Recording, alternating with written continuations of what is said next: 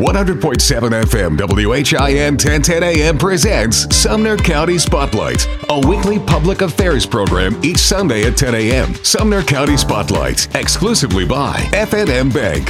221 Indian Lake Boulevard in Hendersonville. F&M Bank offers personal banking, business banking, and mortgage loans too. Right here in Hendersonville, F&M Bank is one of the top independent banks in Tennessee. Member FDIC, equal housing lender. NMLS number 518158. Here's your host for Sumner County Spotlight, Tony Richards. Good morning and welcome to Sumner County Spotlight, brought to you by F&M Bank at 221 Indian Lake Boulevard and also at myfmbank.com.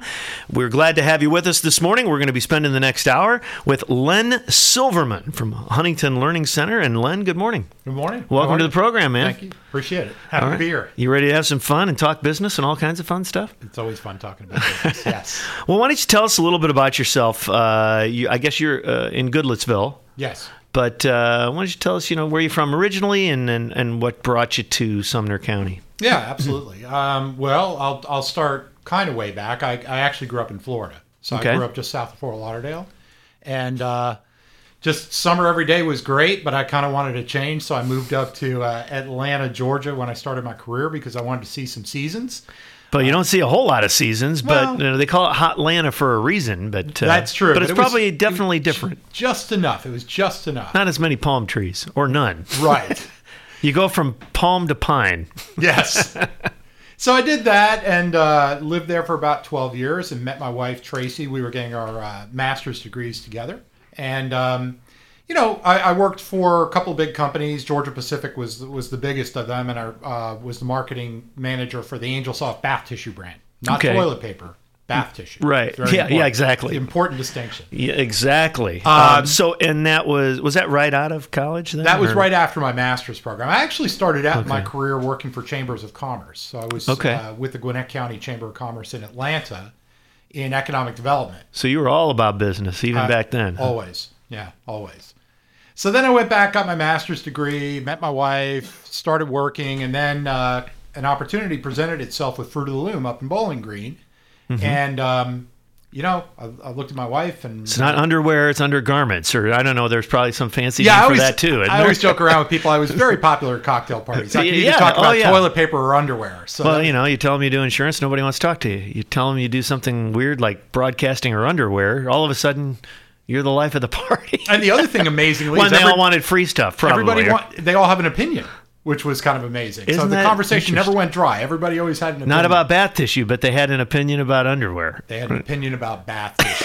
if we weren't on the air, I could share some of those opinions. No, that's okay. We're, we're okay. We're a family program here. But uh, so anyway, the opportunity presented itself with Fruit of the Loom, and actually, when I went to work for Fruit of the Loom, I was the marketing director for Gitano Jeans. I don't know if you remember. Oh my gosh, yeah. That Yeah. was was that the during the Stonewash days? It was, and so it it experienced a, a short revival, uh, and it came back as a Kmart only brand. Really? And I well, it did. You know, I mean, it it did make a name for itself in a pretty short period of time, but it was a pretty big category. I mean, there's Levi, and you had a lot of competition. Yeah, there there wasn't a whole lot of room for a twelve dollar a pair of jeans Mm-hmm. um, to live for very long. Not a branded pair anyway. So, you know, one thing led to another, and actually, I don't know if a lot of people know this, but Fruit of the Loom went through a bankruptcy, and this was back in the early '90s when I first moved to Sumner County. What was the primary reason for that cause? Was it The biggest reason was, it, uh, was we were starting too to big of ma- too trying to go too quick, or was it labor, or was it? we were chasing labor. So what was happening was we were shipping a lot of our production offshore in order to get labor that was less expensive. And in the interim, our inventory levels were shrinking and our customer demand was not. Because you couldn't turn it around quick enough. So what they were saying is, look, if you can't supply us, we're going to find somebody who can. And ultimately, that's what started. Oh happening. man, that's not losing- good. No, that is not good math. No. So, you know, we it was just funny timing. We moved here in 1999, and we looked for a house up in Bowling Green, Kentucky. And you know, coming from Atlanta, that was a big change for us. So we just thought, you know, Goodlettsville is a great town because it's really close to Nashville. So you get all mm-hmm. that experience of being with Nashville, and it's only 40 minutes down the road from Bowling Green. Right. So it's just a great place for us to be. So we moved here. I got into town, I think it was August of 99. The company filed bankruptcy December of 99. No way. And I thought, oh, oh my gosh, what have I done, right? Yeah.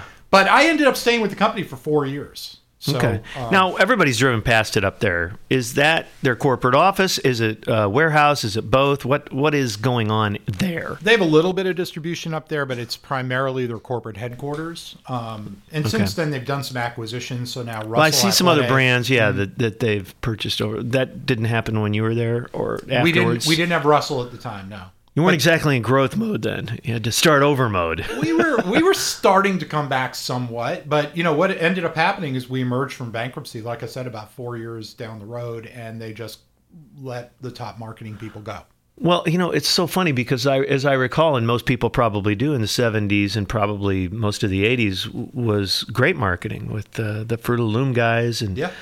and then that just kind of did they just get away from their core business? Is that kind of what happened, or Yeah, I mean that's an interesting question, and and I, I don't know that I know enough during of what was going on during that period to make really Right. intelligent comments about it. But you know, they brought the fruit guys back, so while I was but there, you had they- a harder job of relaunching everything. I'm assuming, right?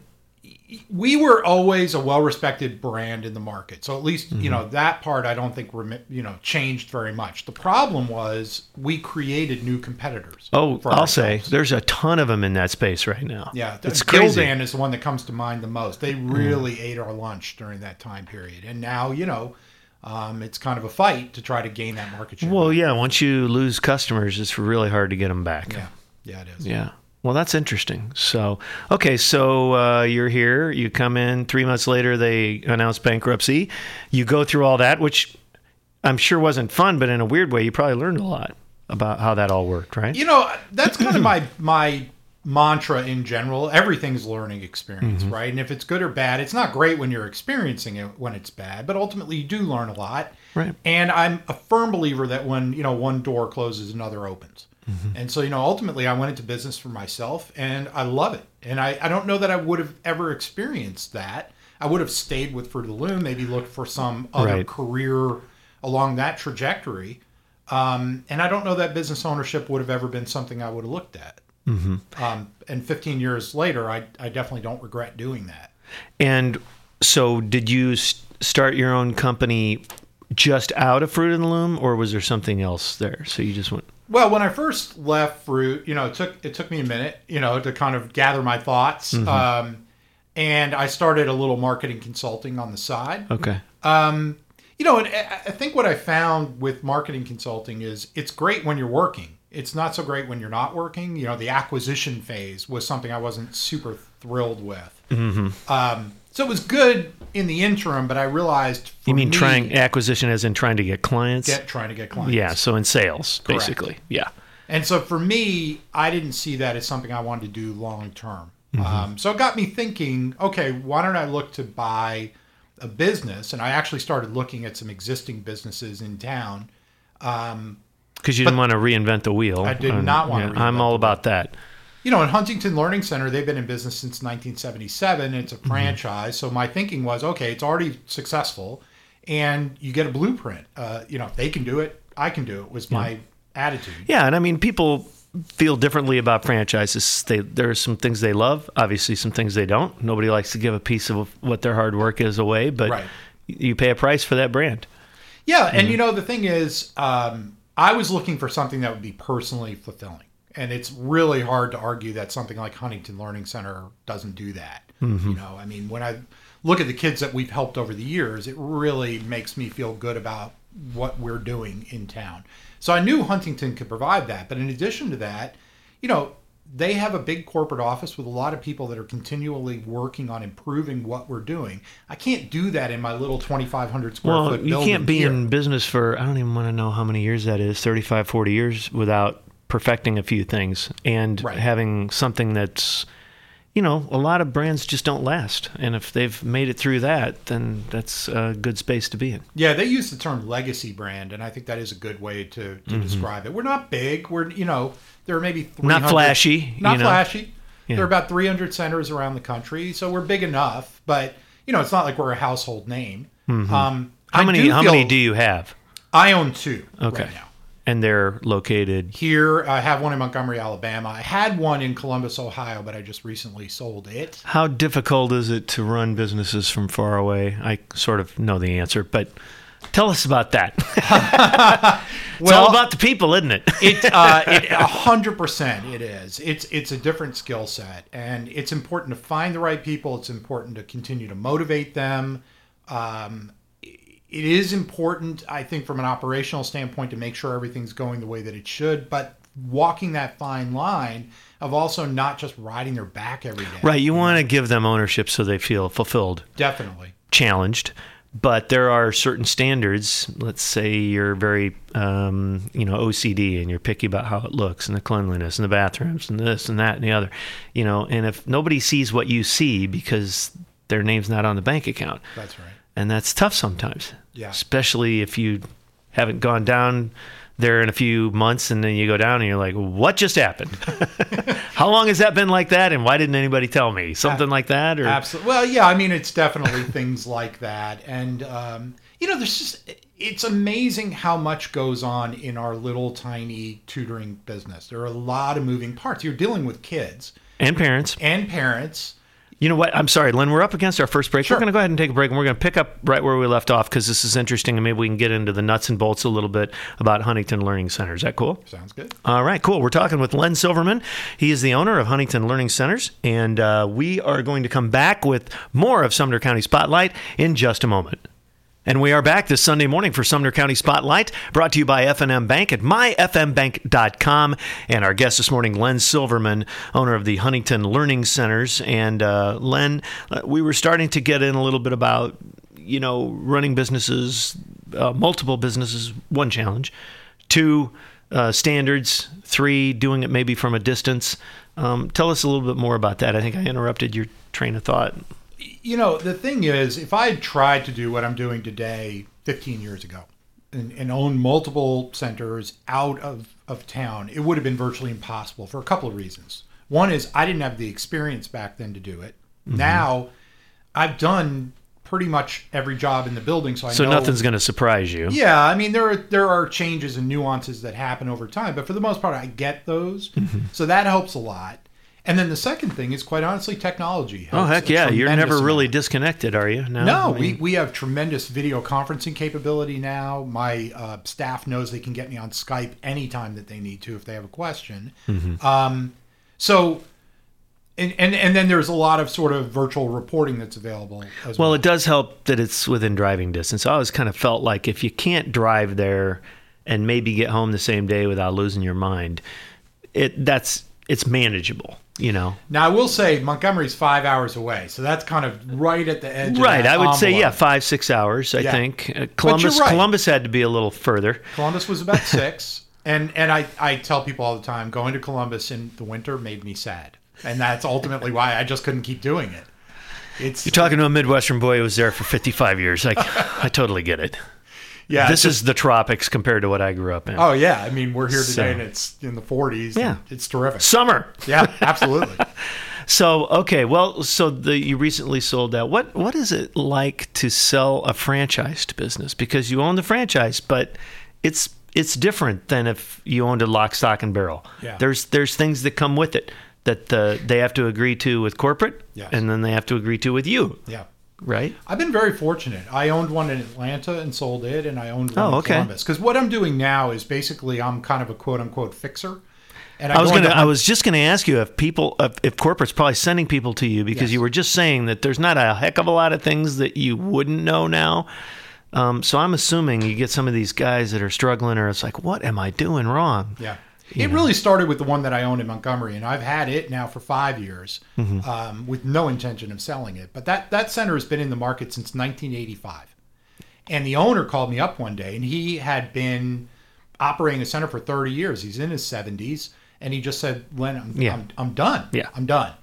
And I, I knew him, and I said, Charles, before you do that, why don't, why don't we talk? And he said, well, if you want to come down and take a look at the center, let's Because that." sometimes um, things just fall in your lap Yes. as a business owner that you don't expect. right. Um, sometimes it's good, sometimes it isn't. But in that case, there's no better person to either get it from or talk with or learn from than a guy that's been doing it who's 70 years old and done it for 35 years. Absolutely. I mean, you're going to, like you said, you're going to learn from everybody. Yes. And and the thing is when opportunity does fall into your lap, you have to be willing to look at it. It's very easy to just say eh, I'm not comfortable with that. Montgomery's really far away. I don't know if this is something that I want to do. And Right. and certainly every one of those thoughts went through my head. Well, not to mention you learn, but you uh, you learn as much what not to do as what to do. Right. You so learn so you, you really learn the whole spectrum. you learn basically a new skill set and that's where i was in my life um, i was ready for a new challenge which this is i mean operating centers this geographically spread apart is a challenge but i was able to turn montgomery around really well and Were, the were the were the fixes obvious, or was it? You know, because markets are different. It's not like you can just cookie cutter the thing from Goodlettsville to Montgomery or to Columbus or whatever, because you know people are different, communities are different, needs are different. You know, the funny thing is, and, I, and I'm glad you said that because actually, in my mind, needs are the thing that are not different. Now, people don't change. Businesses around them change. Right. Habits change, but people are essentially the same. We talk about that in broadcasting a lot. You know, broadcasting's gone through tremendous change, like most businesses. But the people who listen are exactly the same. You know. Uh, Yeah, and so for, for me, you know, if you think about the students that I'm working with, they're typically either struggling students in school or students who just want to do better. Like on an ACT, I may get a student in who, who has a 28 and wants a 31. Well, 28 is a darn good score. yeah. Are there more driven those kind of kids, or is it just? they're they're driven in different ways. I think that they're all driven. Um, but you know that student who's trying to get that high academic mark in order to get into the college of their choice is just driven differently. But my, my my point is what I found with struggling centers that's fairly consistent is they're afraid to tell the parent what that child actually needs in order to meet their goal. Really? Yes. So that, that actually work for you and are trained to do that. You know, people no, these like, are keep in mind these are the centers that I'm I'm helping. I'm right, right, but they don't. You know, it's funny. People just they just don't like confrontation. No, they don't. Nobody likes to deliver either tough news or bad news or the truth. So let, let's give you an example. Let's say that you come in today and you had a seventh grade daughter you're really concerned about. Grades have been going south for the last couple of years. They're really getting bad now. Mm-hmm. I go through a complete academic evaluation with your daughter. I pinpoint every problem that's going on. And basically, we come to find out that her actual uh, level should be about two, three grade levels below where she currently is today. So something happened. She missed learning, and as a result, the, the train kind of pulled away from her. right, right. Well, I can do one of two things. I can either sit down with you and say, okay, let's talk about, I know she's big into soccer. Let's talk about her soccer schedule. And, you know, I don't want to get in the way of that. So Mm-hmm. let's have her come in just one day a week and uh, we'll work with her. It for didn't hour and a happen half. overnight. It's not going to get fixed overnight. Exactly. Yeah. My philosophy is okay, we got a lot of work to do. Basically, you're riding on a road that's full of potholes. We got to fill those potholes in. Mm-hmm. The way to do that is to put some time and effort into this. So when I work with a student, I like for them to come to the center like two or three days a week when they're really trying to build that skill Mm-hmm. set to get themselves up. Number one, build their confidence back up. And number two, develop the skills that they need to start becoming successful in the classroom. Right. Well, and there's if a it's big sort of sporadic and it's not a commitment, you're not really going to see the result, I'm assuming. it, it, you sure aren't going to see it quickly. Yeah. You know, at the end of the day, I may end up working with your child for a year, and all of a sudden another year has gone by in school. So have I actually gotten them to where they need to be? My philosophy is I like kids to be in and out in six months, seven months, if they can do that. Um, so we we aim to fix the problem that the child is having, and that's a different philosophy. How often are those issues not related to school? I mean, I'm sure you see all kinds of stuff. There are- could be a family dynamic, could be a friend's peer group, peer pressure. I, you know, I don't know. Uh, it's not like you know when they walk in, right? Until you until you figure it out. How the heck do you navigate through that kind of stuff? Well, I always talk to parents about the fact that there are two things. The first is there probably are these mitigating factors that you're talking about. Mm-hmm. I cannot control those. Right. But that problem that we're talking about is what caused the academic problem. At the end of the day, we've got to work on the first one. I can I can Right. help you maybe find resources, but you've got to fix the academic problem because even if you fix the first one, the second one's not going to go away on its own. Right. And quite honestly, what I've come to learn over the years is the more our kids struggle academically, the worse it gets for them. It starts amplifying right, it's sort and of a speeding up. yes, snowballing and and- Absolutely. yeah. Then they're Because then, they're, just- more isolated from friends, and oh, you're stupid, you don't know what you're doing, and and then they start believing it, Yes. which is probably the worst part to see, you know, because it's not true. Everybody's got potential. That is 100% the reason I got into this business. That moment right there. If Mm-hmm. I can help as many kids as possible to realize that they're much more capable than they think they are, think about what that does for the rest of their lives. Mm-hmm. You know, think about what that kind of confidence does for you as an adult. Right. Exactly. And to learn that when you're 12 or 13 years old, that, hey, I, I overcame something because I worked hard. I've got it within me to do that. That's powerful. Sure, and and let alone they, and I'm sure you've seen this too. They surprise themselves that they're actually uh, a leader. My son was just a s- s- follower extraordinaire, and I just kept wondering. I mean, this dude just floats with the wind. Mm-hmm. He goes wherever his buddies want to go. He goes into football, and you never know what is going to trigger it. But he Right. got some structure, and we were pretty structured at home. But there was just, you know, it's different at home. And man, he joined that program. All of a sudden, uh, the parties are at our house. All his buddies are coming to our place. They're doing what he wants to do. He didn't know he had it in him, mm-hmm. and I just got a note from him a couple weeks ago saying, "Hey, Dad, thanks for giving me confidence in myself." And then he kind of figured out who he was, and I'm I'm sure you've seen. Well, you've had students for how long now? Well, 15 years. yeah, I mean, I we can get into this. Could probably be a whole segment of some success stories, some failures and successes. You've had them both, I'm sure, but um, I bet there's some amazing stories. There are some absolutely amazing stories, and and it's uh, again, it's it's transformational. You see these kids literally transforming, um, where they can't even look you in the eye when they first come in, and by Yeah. the end they're just Oh, yeah. beaming like they own the place, Yeah, which is great. I love that. Yeah, it's like you know, it, how much of that is, uh, you know, just someone not the parents, because you know that's part of it. You know, I can tell him something all day long, but if you tell him, he's going to pay attention, and just pumping them up to let them know they have value and that kind of thing. That they're not stupid and I think that that's a really important point too, because I don't think that any of that can come from the outside, and I think your son's a good example of that. You probably told him how great he is Mm-hmm. Oh, yeah. his whole life. Yeah. And he hears it and it goes in one ear and out the other. He had to prove it to himself. Yeah. And once he did that, then it sunk in. Exactly. And so parents come in a lot of times and they're blaming themselves and I can't believe I've allowed this to happen. And one of my jobs is to help them to let themselves off the hook. You Yeah. know? I mean, we're we're not most of us are not teachers. We don't come home with the responsibility of also teaching our kids. We want to help. Is We there a Huntington parenting center that we could all go to? Like, yeah, like we know what we're doing. Come on, kids. You know. Yeah, it would be nice if there was a manual. Yeah, well, there's like thought about they writing don't a know we don't know what we're doing. but that's the thing is, you know, we we blame ourselves. Everything that goes on with our kids, we take it personally, like it's got something directly to do with us. And they're they're human beings. They're their own people. Exactly. And what you try to do is guide them into situations where they can learn and grow.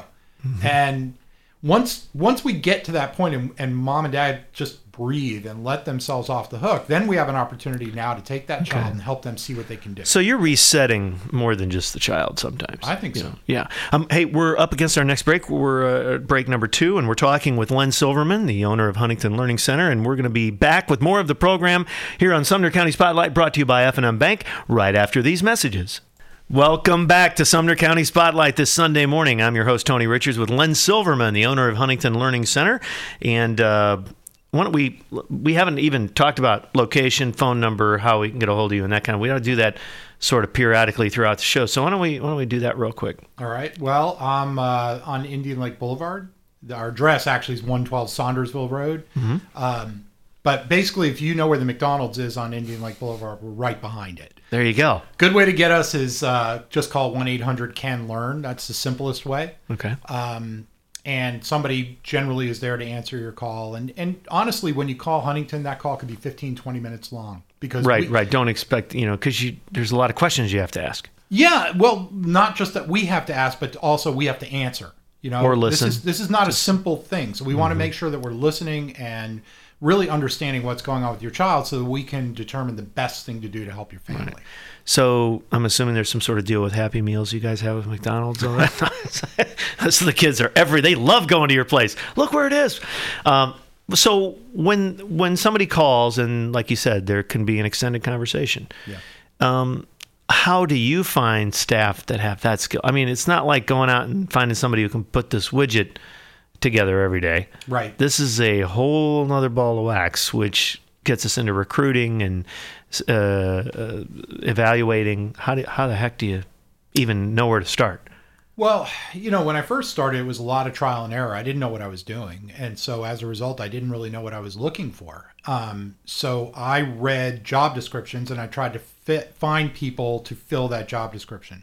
The longer that I've been doing this, the more that I realize it's not about job descriptions. People can learn to do the different aspects of the job that are needed. It's about heart, it's about their mentality. About the person. It's about the person. You can find the gig. It's yeah. It's always like you know you know, I'm sure you've run across them. There's business owners listening. They've done the same thing. I don't care if I hired a guy to do broadcasting that was flipping burgers at Steak and Shake. Mm-hmm. He was amazing. Mm-hmm. I'm watching this guy. There's I don't know how many people working, and they're all standing around. And this dude is doing drive through and flipping. He's working the grill. He's working the cash register. And I'm like, this dude is amazing. Right. And of course, you know, I wanted to recruit him, so I did. But uh, good for you. You never know. No, you don't know. You don't know. But I've been so lucky. My center director in Hendersonville has been with me for 13 years. Uh, my center director in Montgomery has been with the company 17 years and been with me the whole time that I've owned it for five. It's such a key thing to have those kind of people. It is. It is. And I, you know, they get personal fulfillment out of what they're doing every day. And, you know, for the most part, I try to stay out of their way. And exactly. This um, is your baby. Run it. You know, here's the keys. You right. Know? Right. Now, of course, you know one of the great things about Huntington, I've got to give them credit. Um, you know, they're they're in this business, but really in a lot of ways because they are teachers at heart, they also do a great job of teaching the business owners. So mm-hmm. we get mm-hmm. together, we have frequent meetings and trainings and things like that. So I'm always learning new ways to do things and we you know we have kind of a, a, internal joke we talk about the Knute Rockne this is a football speech i don't know mm-hmm. if you're mm-hmm. familiar with mm-hmm. that but at one point the team was doing so badly he, he took him in the locker room he yeah. held up a football and he said okay exactly. we're going to start all over again exactly this is a football and you need that every once in a while. You need sure. to be sort of brought back to the core of why you're there and what you're doing. But you also as an owner or any business owner has to create the culture and environment where it's okay to, to do that. Because if you're not approachable or they think you just doing it because somebody told you to ask them their input. Right. If it's not genuine, it isn't going to mean anything. Yeah, that's definitely true. You know, so that's a good thing that you've created this environment where they can have this free exchange. You know, I I love it when somebody goes, "You're you're an idiot. Why are you doing that?" Uh, I don't know, because I'm stupid. I guess. I, you know. Yeah, that's not helpful. That's not helpful. Right. I right. Mean, the the thing is that you know ultimately we're all there for the same reason and ultimately the it's an interesting business because the success of our business means more successful students which is what we're there for. So the and goal those students become advocates i'm assuming. Yeah well i, for I hope so. I yeah. hope so. And i feel like they do. Right. So the, the point is the better that the kids do the better that the business does. So for me mm-hmm. yeah i focus on my business but we really try to focus on the success of our students and our families and the rest of it just works its way out Mm-hmm. And by staying focused on that, it allows us to do professional development and things like that with the right attitude. That, yeah, of course, we're trying to help the bottom line of the business because at the end of the day, we're in business because we got to make a living. But the reality is, we're doing this because we want to improve our deliverable to these kids. Okay, so I walk in the door. What am I going to see? What's the facility? What what tools, instruments, um, things that you have that can help uh, students? Well, let me tell you what you won't see. Um, and and this is 2020. You, mm-hmm. know, you might expect you'd come in and every kid's working on a tablet or a computer and would have a headphone on or something yeah, like yeah. that. Not at all. Yeah. Our feeling is until school changes, we're not going to change, and mm-hmm. school is still pencils and paper and teachers. And look me in the eye. Yes. Not down at a device. So when you come to Huntington Learning Center, it's pencils and paper and teachers. And the beauty of that is we help well, for a lot of these kids. It's harder to hide something for one thing. yeah, there's that. it's like, no, I want to see the paper. but for a lot of these kids, um, they don't necessarily always foster great relationships with their teachers. They see their teachers as almost an adversary rather than an advocate. Mm-hmm. And we help a lot with that because our teacher's only job is to help you to do better. Well, and it's really funny because most kids, mine included, are afraid to approach their teachers. Yes. They come, the teachers don't intentionally do it, but they come with this, oh my goodness, I'm an authoritative figure.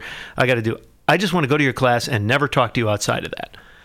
But Right. when they have to do something, there's a conflict. You forgot to post my grade. Well, did you tell her? Yeah. Are you sure you turned it in? Yes. Well, guess what you're going to have to do? A lot of I can't talk- do that for you. You will have to create this relationship with them, and you might be amazed how much they want to help you. it, it you know a lot You know? of people talk about teachers and there are a lot of different things that we need to be doing a better job of but with a teacher one of the things i think makes their job difficult is they're both there to help you but they're also there to measure you Mm-hmm. right i mean that's part of their job is to assess and so it does make for a difficult relationship sometimes particularly with a student who's struggling because that's the person who's also measuring you Right. we have to help kids to overcome that and realize that teacher is there to help you much more than they are to Yeah, and all of the uh, emails I've gotten over the years, and no parent likes to get those, but um, from teachers, not one of them didn't have the kid's best interest. absolutely They always do. But convincing a child of that can be, like you said, that's a little bit of finesse, a little bit of art, a little bit of science. definitely difficult. But teaching is is a calling. It's a calling mhm. much more than a career in my opinion. Clearly, clearly. So helping kids to understand that, you know, and again, because they are working every day with teachers in our center, and it's not the same teacher every single time.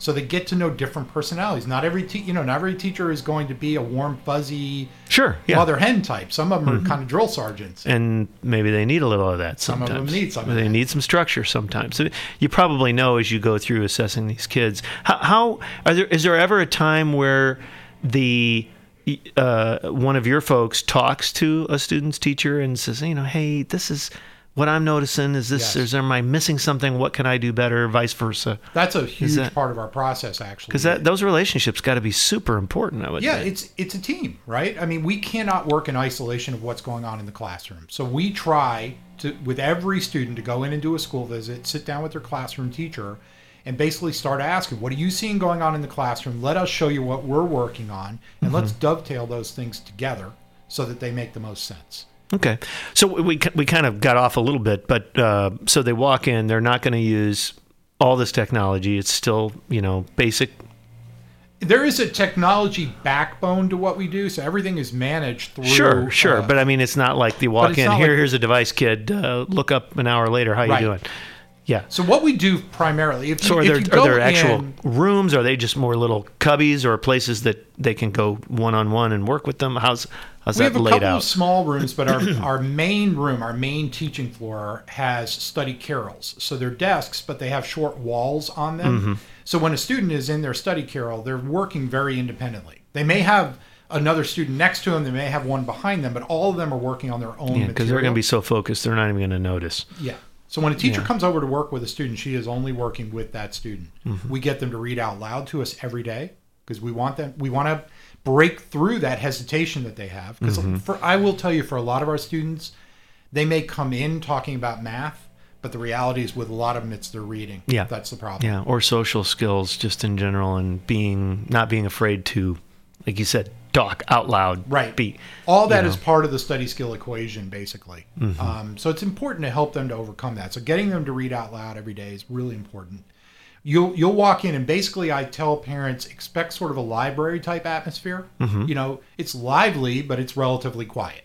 right. So, you know, everybody's interacting, they're doing what they need to do, but there isn't a lot of just kind of running around, you know. Mm-hmm. And the other thing too is when your child comes in, we don't plop them at a desk and leave them there for two hours. They're getting up. It's not babysitter time. No, they're getting up, getting their own curriculum. When they move over to work on math, they actually physically relocate to a different part of the center and do that. So there's a lot of moving around and keeping things moving. Okay, so eh, you, I'm sure you have students from all different types of schools, private, public, cetera, et cetera. Mm-hmm. This is an investment. The parent is making another investment, sometimes over and above a private school, which might be costing a fortune. True.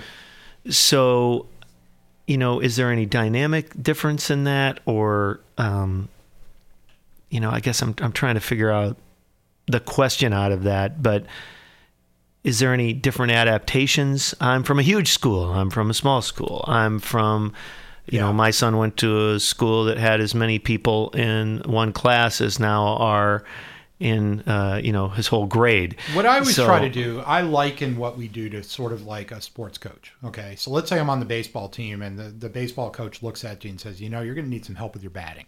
Why don't you go see this private batting coach that I know? Number one, there's no stigma. You're just going to be, okay, I'll, I'll go work with that batting I got you. I don't care if you're playing for the Pee Wee League, the minor leagues, Major League Baseball. Oh, yeah. Batting is batting. And I'm going to teach you how to hit the ball. That's what we do. If you go to a, a premier top notch school, if you're struggling um, in a large classroom, a small classroom, at home school, guess what? Reading and math and writing and general study skills are the same.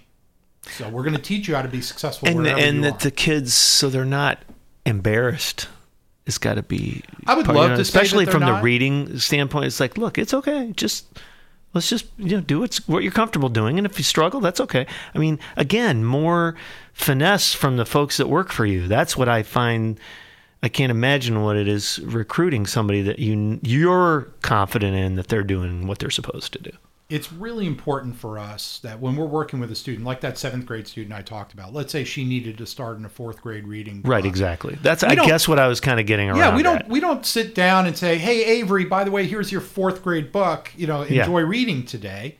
It's this is you know we we don't share grade levels with them. It's just Yeah. this is the piece of material we're working on today. see The how you do with it. The point is, I want you to un- to learn the underlying skill without getting caught up in the vocabulary that you're struggling with right now. So or yeah, that where away. you're supposed to be, or where the society's told you to be. Correct. Let's just talk about where you are right. and how we can see if we can improve. again, you know, we talk about that train example. The train has gotten away from you, so we just got to grab your little car and speed it up and Yeah. get it caught back up to the train again. And that there's a process involved. What if? What if? Uh, I mean, you know, everyone's different. What if a kid just doesn't like to read? This is part of your school. It's going to be for the next four, five, eight years. How uh, can you um, help them make it more enjoyable? Or I mean, how, you know, I, it, it's obviously based on their interest. I'm sure. Right. You know, nobody has a problem reading something they're interested in. Right. It's the stuff they're not interested in. You know, it's funny. I, a couple of like about a year ago, I ended up buying a PlayStation Four, and I, I hadn't played video games since I was a kid. Mm-hmm. I bought the PlayStation Four because there was a game. My brother's an actor, and he was in Red Dead Redemption, and so I mm-hmm. just wanted to see that game. So I got on there. First of all, I don't know if you've played any video games lately. I've- They're really uh, hard. uh, I, you know, I watch my son do it, and I'm just like, okay. They're so hard. And so I got it. I got a couple of games that I thought I'd be interested in. I was terrible at every single game. And so now I hate video games. That's my statement. Yeah. Human nature is we don't like things we're not good at. And so if a student Right. is struggling with their reading, the first thing they're going to say is, I hate to read. Well, do you really hate to read or do you hate what just- you go through when you try to read?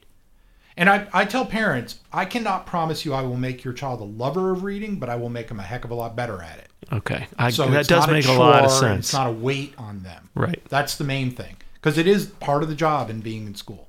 Yeah. Well, that's really interesting. And as you guys have evaluated so many, you probably know, oh, he'll love this, or he'll really get into that, or she'll really love this. Yeah, most of our reading Mm-hmm. has to do with science. It has to do with history. I mean, there's some really interesting stuff that the kids are covering with us. So while they're building their skills, they're also going home saying, "Hey, mom, did you know that Well, every parent, did this?" yeah, exactly. Because every parent knows when you're driving your kid around and you hear from the back seat, "Hey, Dad, did you know the dinosaurs da da da da and the Cretaceous whatever blah blah blah?" I'm like, okay, he's clearly reading that one, Right. You know, and other ones you you never hear a peep. Right. Well, what about George Washington? Who? You know. and that's the thing is not everybody likes fiction, for instance, but I can guarantee you on the ACT there's going to be a fiction reading section Yeah. every single time. So you may not like it, but you've got to learn how to do it if you want to be successful. I got you. Okay. All right. Well, we're uh, up against another break here. We're talking with uh, Len Silverman, the owner of the Huntington Learning Center here in Hendersonville, Tennessee, among other uh, locations, and maybe some to be determined. Who knows? So we're going to come back and talk a little bit more uh, with Len after these messages, and uh, we appreciate the sponsorship of F&M Bank at 221 Indian Lake Boulevard and also at myfmbank.com. Welcome back to Sumner County Spotlight this Sunday morning. We're with Len Silverman. We're enjoying talking with him. He's the owner of uh, Huntington Learning Center on Indian Lake Boulevard here in Hendersonville. And uh, we, we talked about lots and lots of different things kids and parents and confidence and teachers. And, you know, there's a lot of moving parts with this thing. There are. Yeah, we didn't really talk all that much about ACT and SAT uh, preparation, which are very different. That's a totally different area. Well, exactly, and I know there's a lot of people. You know, teachers very opinionated about testing, and Yeah. parents are very opinionated about testing, and kids don't want it.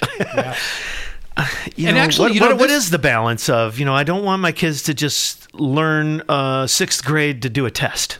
I want them to grow as a person, especially into adolescence or whatever. Uh, you know, You know, the thing about testing. where's I- the balance there? I- I'm going to take it in two parts. The thing about testing is a certain amount of testing is necessary because how is a school going to improve if they don't know what kind of impact they're having on these kids? Doesn't the mean only- it should be the only thing you're judged on, though. Of course not. Clearly, Of course you know, not. yeah.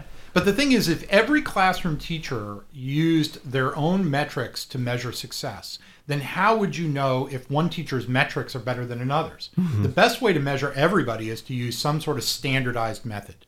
Now, are we doing too much of it? Uh, you know, we might be, and I think that's something that we. Well, we're in a world of look at. analytics right now, and that's kind of the weird thing. How many ways do you want to measure this thing? Right. There are a billion, and they create new ones every day. Oh, this is the new hot one. You got to do this. and You got to do this. And you, how is anybody supposed to wade through that, including you guys? Well, what's happening right now, and this is why I'm glad we're on this subject, there is a move um, where a lot of schools are making SAT and ACT optional. Okay? Okay. It is not the majority of schools by any stretch, but parents are now they're aware of that and they're starting to, to uh, talk to us about that. And the thing is that I think it's important for people to understand is if I'm a college and I have 8,000 freshman chairs and I make ACT and SAT optional, what I'm basically saying is, okay, I'm going to take a percentage of students that don't need to take that test, and I'm going to fill a certain number of chairs. Then everybody's going to have to compete for the now shrunk number of chairs that are remaining. So, yeah, there are some students who are going to get in without taking those tests, but the vast majority are still going to need to take them. And guess what? Now it's become even more competitive because there are less chairs that are available for those students. Will there ever be uh, a standard that everybody can agree on? That's kind of a dumb question. I got to tell you, guess, I've worked with but- Mm-hmm. the ACT for 15 years, and people will argue all the time. They will tell me this is not really a measure of whether a student is going to be successful in college. I maybe Isn't that that's that not really what it's for, though, is it? Or uh, you can't you can't you can't measure somebody's future success. You might be able to get some indicators. I'm assuming. That's the thing is, if I'm a school that has a, ten percent acceptance rate, which is a very tight acceptance rate, Mm-hmm. I am basically saying I'm using this test as a big part of the equation to determine whether you can make it at my school. Okay. The reality is, I don't know if you will be successful, but what I do know is if you consistently do poorly on the ACT, you will not be successful. And I've got enough Okay. evidence to, to show that that I is got true. you. Well, that makes some sense. Because it is a 215 question reading test. Okay? A lot of students talk about, oh, it's time management and I need strategies. And the reality is, you're not getting through all the material because you can't read it all in the time that you're allotted. Plus, I got you. one of the things that's an amazing feeling is knowing the answer you know and Mm-hmm. if you are struggling to find the answer during the test then you're doubly challenged now you've got time really working against you so the reality is when you look at the skills that are being measured on the act english math reading and science you're going to need those skills when you Right. get into college Right. there, there, there's Nobody's going to be great at all of them. You might kill in English and do terrible in science, or I mean, you know. It, absolutely but like you said, you better just to get through the test. You better be a good reader. Yes i think that that's Because that's that's pretty good advice. true. Because I don't think people. I don't know that I've ever heard anybody say that before. And if I've is- got a fifth grade student and I know my family wants for this kid to go to college down the road, I'm going to be working with him or her on reading right now. The more they read, the better they read, the better they will do right out of the gate on the ACT. That is the truth. is that is that kind of the cornerstone of of everything? Do you I think it is. Because if you can't read, um, you know, I don't want to say correctly, but there are ways to, uh, you know, there's comprehension in reading. You can read all day long.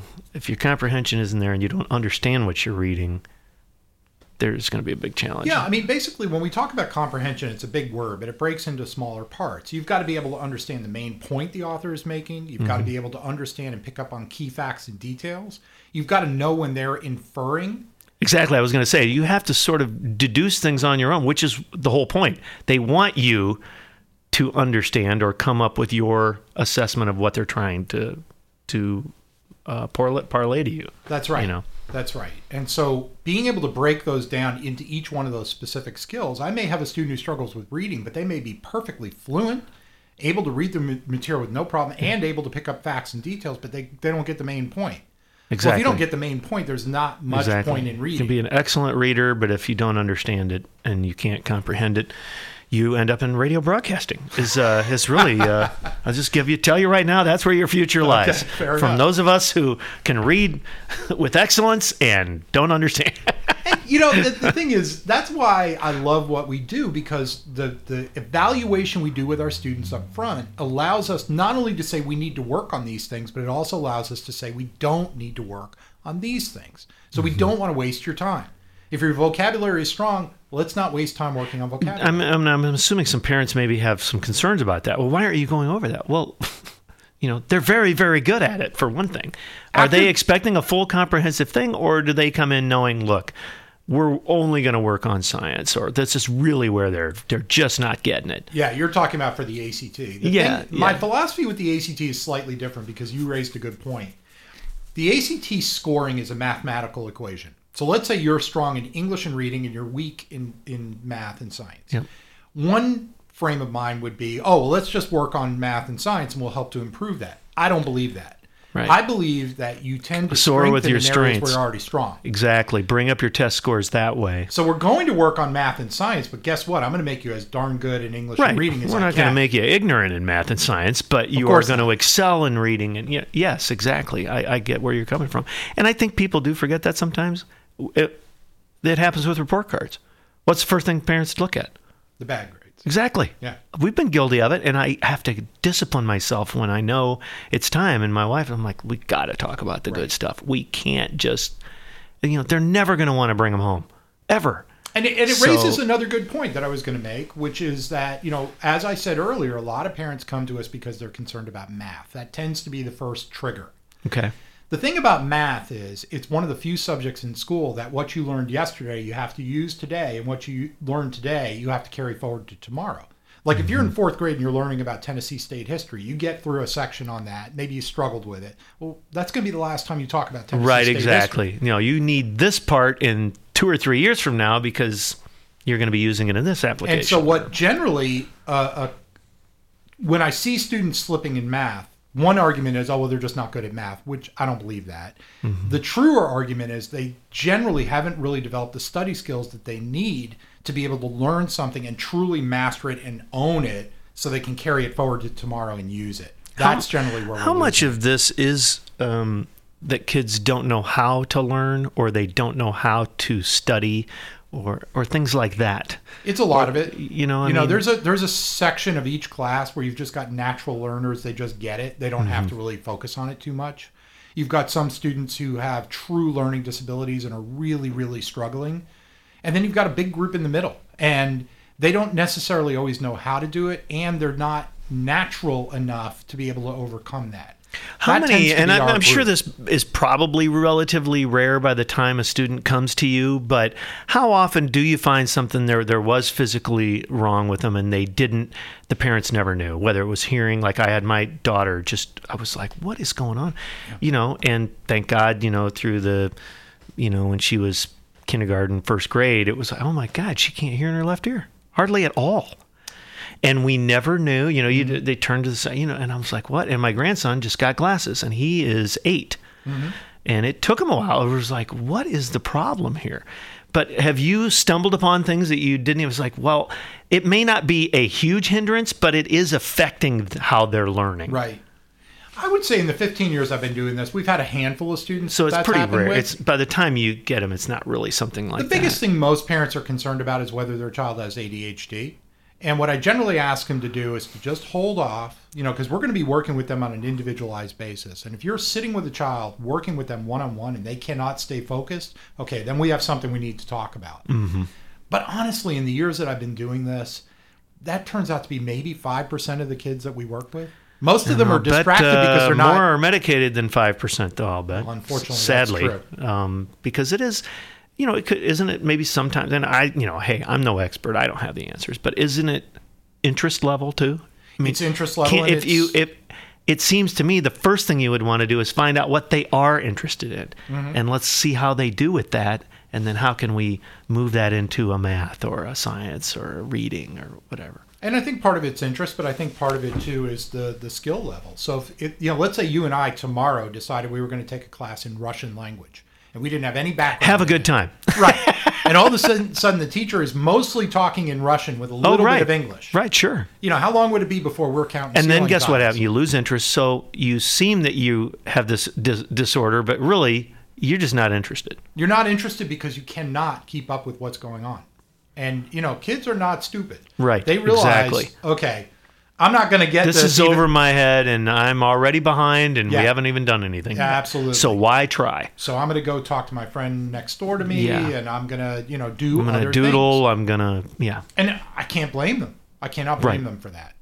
So that's again, that's part of what I'm so proud of that we help kids to realize is, okay, I, I can do this. I can develop this skill to be able to sit in class and and learn every day. And guess what? That prevents this problem from ever happening again. Right. Interesting. Gosh. No wonder it's fulfilling because that's. I mean, this is life changing things, It really is. and almost with every single kid that's in your door. I think it is. I think it is. Even that kid who's getting B's and wants A's. I mean that that's meaningful to that student. You know, a student who's getting consistently low grades might say, "Oh, you're getting B's. What are you worried about?"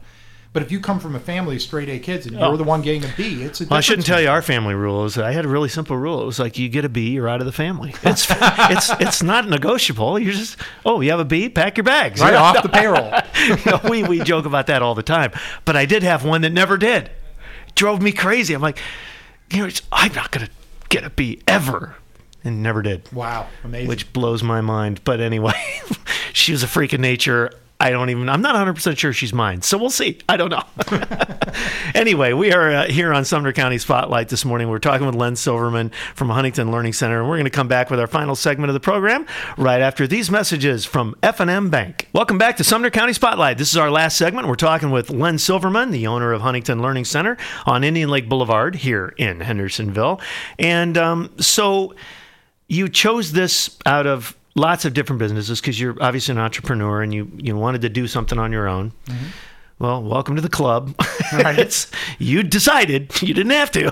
true. True. Um, and then you you chose this, which at the time I don't know was franchising huge then. I mean, you know, of course there were the McDonald's and Wendy's and Burger Kings and but you start to see other franchising and I think learning centers and things like that might have been one of the early adopters. I think that's definitely true. But Yeah. I'm sure they didn't have the secret sauce by the time you got in this game, and, and, and it's constantly, you know, evolving. But what what made you do this? You said you wanted to have an impact on people's lives. Yeah, the, the, the quickest and simplest answer is really I had a six year old and an eight year old son at the at the time, and I wanted to do something that made them proud. And, And that was your motivation. that was my motivation. Um, I I wanted to make them proud. I wanted to have time. You know, if I if I needed to during the day to go to some school program, I wanted to be able to do That flexibility, exactly. Um, you, you know, do get I, that. Time, maybe not so much, but flexibility, flexibility. for sure. Yeah. You know, when I was working for Fruit of the Loom, I was driving 40 miles each way up to Bowling Green, and I was locked up in Bowling Green every day. So if something was going on, I was out of pocket. You couldn't run back to school and grab them if you needed to. absolutely. So this gave Although the commute was probably about the same as driving to downtown Nashville. Yeah. Well, actually, my Like wife the drives downtown time every and it's worse. but um, you know, the other thing is, I really wanted to become a part of my community. You know, I ultimately became the chairman of the board of the chamber. I was the chairman of the United Way. I've been very involved with uh, Compass, which is a county-wide support effort. You're not going to get into politics, are you? Here we go. I, I ran. No, I'm just one and done. Oh, you did? I Okay. did. See, Yeah, I I'm wondering. You start rep. saying these things. I'm like, wait a minute. No. I know where this is going. No, I, I. It was a fun experience. I'm glad I did it, but no, I. I that's not. That's not a goal. of Thank. God for unanswered prayers, right? right but you know i think you get one life right and in that life you want to try to make an impact you can either try to just make as much money as you can and go home at night and and somehow try to enjoy that or you can try to really be a part of something and for me it was much more important to do that Well, you know, it's funny. If you do what you love, the money will come. That's Sure. kind of the way I look at it. If you do something for the money only, you're very unlikely to succeed. I think or, that that's or mostly, you maybe have to give up a little of your integrity, and you know, I think that is mostly true. The only caveat, and again, given given what I do, where I'm helping owners that struggle by buying their centers from them, they're, these are good people, and they did Right. what they thought was right. Oh, and yeah, tried yeah. to do the best they can. So the, the only caveat to that is you also have to be open to learning new things. Well, and when you're looking, are you looking for a struggling thing or just an opportunity? It's an interesting way to put it. Um, what I have found is the struggling centers are my best opportunity. Well, maybe you're a fixer then, and well, maybe I am, and you know what it is is I I take I almost take it personally if a Huntington is struggling to the point where they may close because I know that's a community that's really losing an asset. I got you. And so if I can turn it around, fix it, get it back on its feet, bring in a good new owner, That's pretty good motivation and gratifying for you. it is. It is. Yeah. So I've got Well, you know, plus you, several you know centers you in my you can avoid some of the landmines because you've done to. it. You know, we've you've, if you've owned it this long, you clearly know what not to do. Yes. Yeah, I've learned that. So, uh, but Huntington Learning Center is not your only. Uh, you're an entrepreneur, so you can't help yourself, I can't. and you get excited about something, I and do. and you uh, you own something else then too. I do, yeah. Um, it's it's a company called Post Pros Nashville. It's a completely different business model from Huntington. Mm-hmm. So what we do is we work with real estate agents. We store their signs and lock boxes for them, and then they get on our website and they say, "I want this sign and this lock box delivered to this address at this time." Who So- would have thought that's a business? It's you know that you never know though. You're providing a service, and my old man used to say all the time: if somebody, if you can fulfill a need, you have a business. absolutely. And, now and it's a service right. business. It's different. You're not you're not making widgets. There's something about making things, and then there's this whole other world that you and I are in. And if you think about it, it, you know, particularly with what's going on in the national real estate market, it's really booming. And there are some agents out there that are driving themselves crazy. Oh yeah.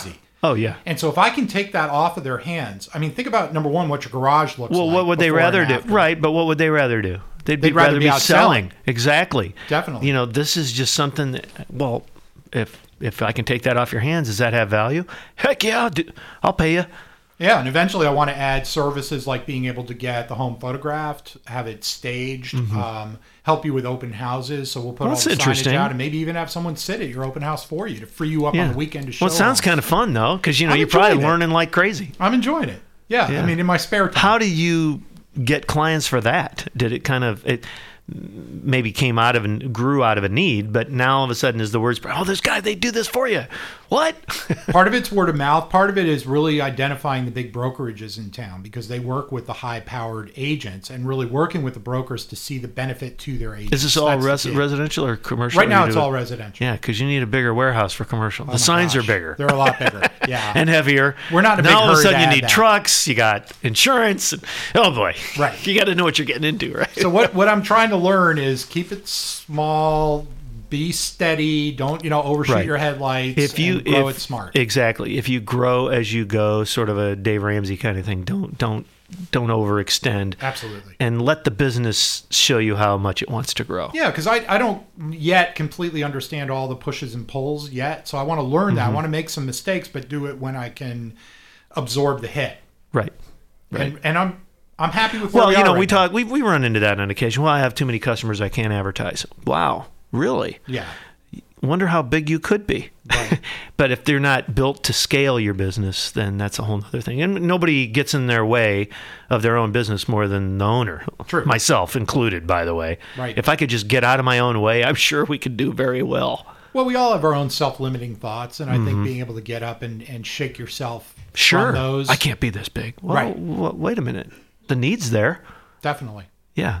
But you're right. It's that, you know, there's nothing wrong with being cautious and conservative with your money because, you know, you don't have anything else to lean on except yourself. That's right. That's it. And that's kind of the whole deal about owning a small business. So, like you said, this kind of was something new. It got me excited. I still obviously love my Huntington business and stay focused on Oh, that yeah. most of my time. But this is just sort of a fun side thing that I've started to do, and we're seeing success. I already have over 100 clients. That's awesome. very Congratulations. That's cool. Well, I really enjoyed talking with you and uh, just talking business in general. It's fun. Yeah. That's Len Silverman, the owner of Huntington Learning Center here in Hendersonville, and also of Post, what, what was Post Pros Nashville. Post Pros Nashville as well. So thanks for spending some time with us.